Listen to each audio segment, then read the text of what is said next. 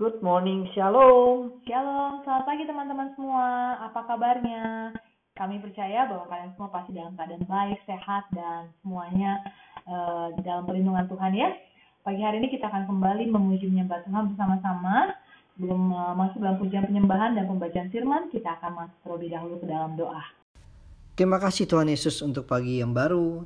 Terima kasih untuk kesehatan, damai sejahtera. Terima kasih untuk uh, kebaikanmu dalam kehidupan kami Tuhan. Kami berdoa, kami mau menyembah Engkau, memuji Engkau, dan berbicaralah Tuhan melalui firman yang kami baca pada hari ini. Terima kasih Tuhan Yesus. Dalam namamu kami berdoa. Amin.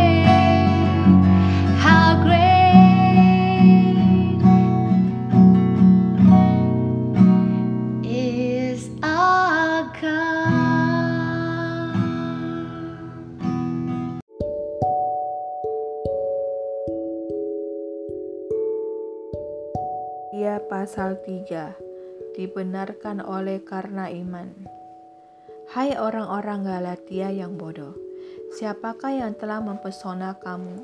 Bukankah Yesus Kristus yang disalibkan itu telah dilukiskan dengan terang di depanmu? Hanya ini yang hendak aku ketahui daripada kamu.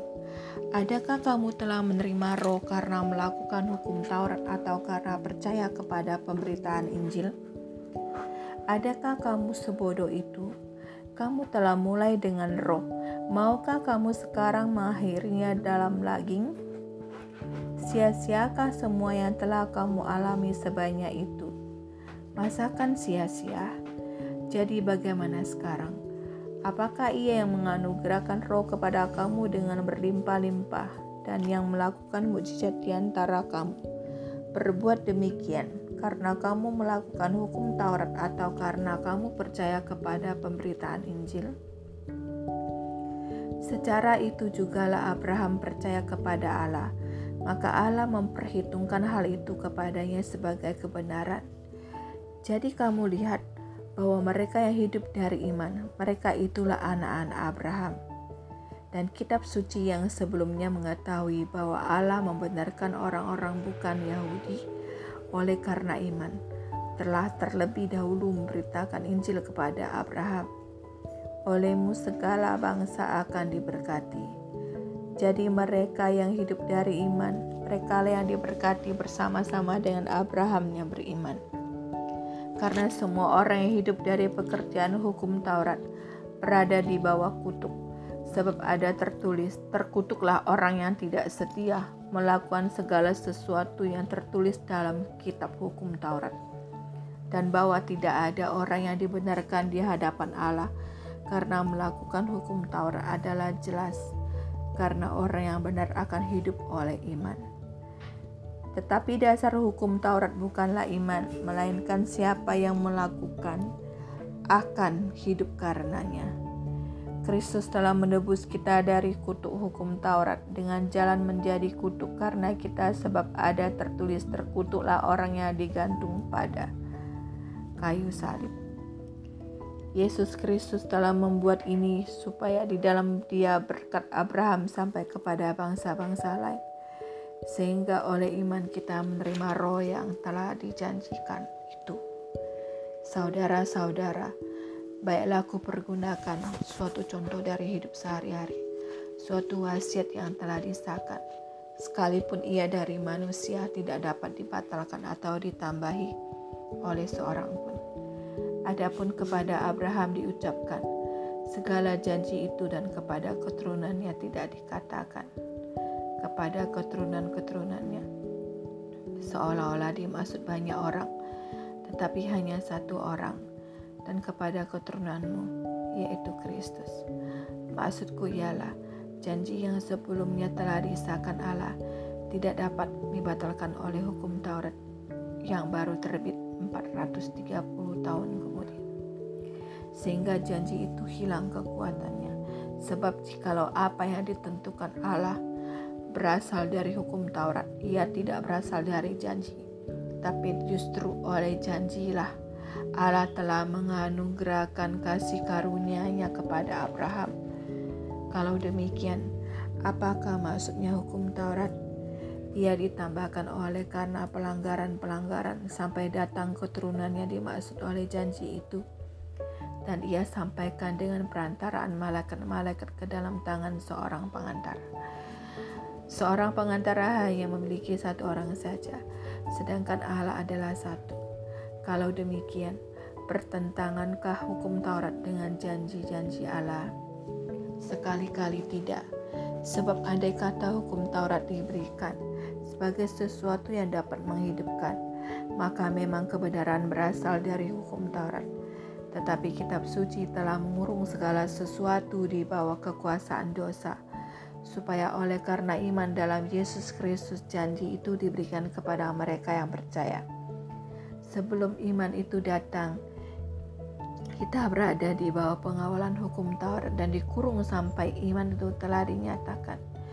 Jadi hukum Taurat adalah penuntun bagi kita sampai Kristus datang, supaya kita dibenarkan karena iman.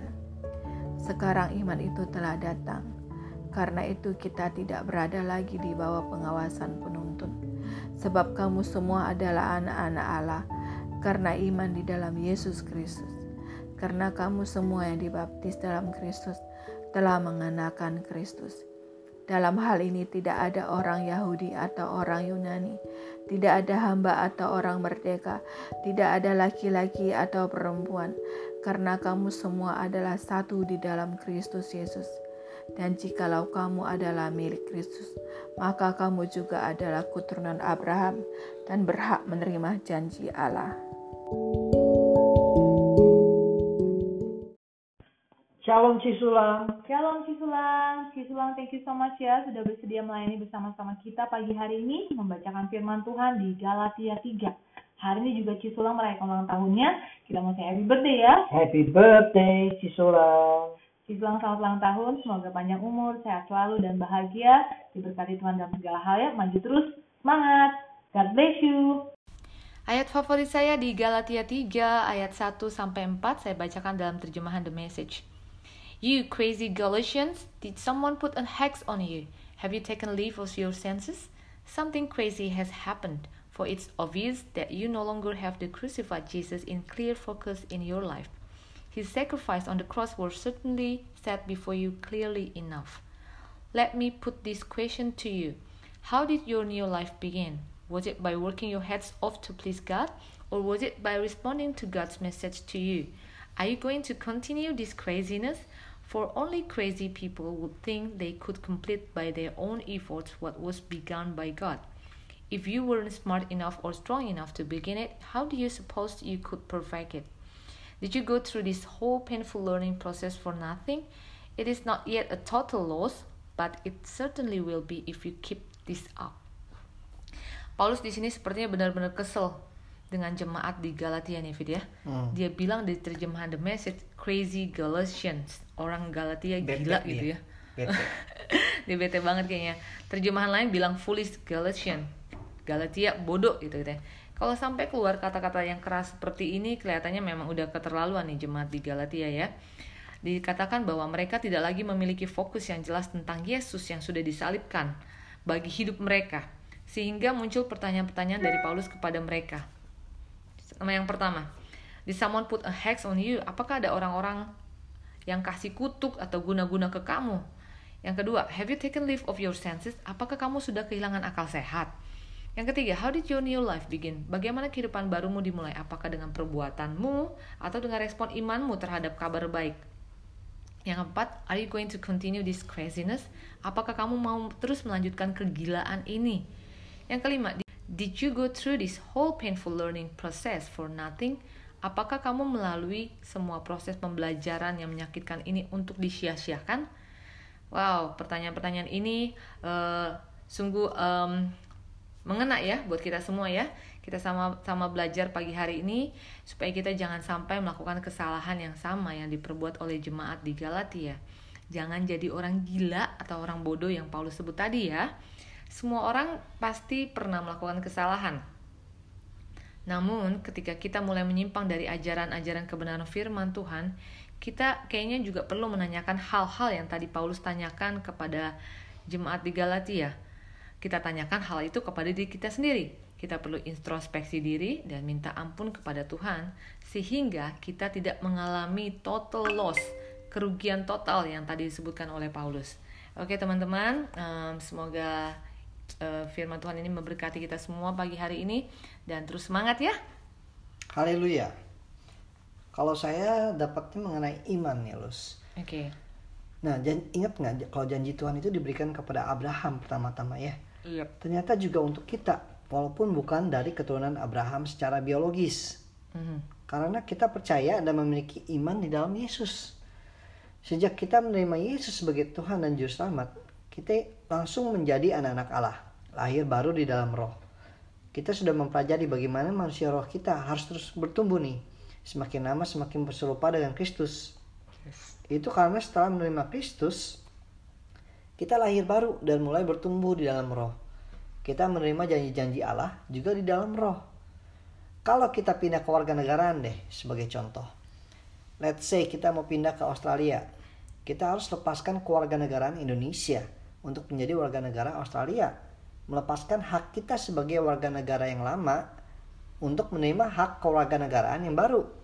Nah, sebagai warga negara yang baru, selain menerima hak, kita juga ada kewajiban sebagai warga negara yang baru.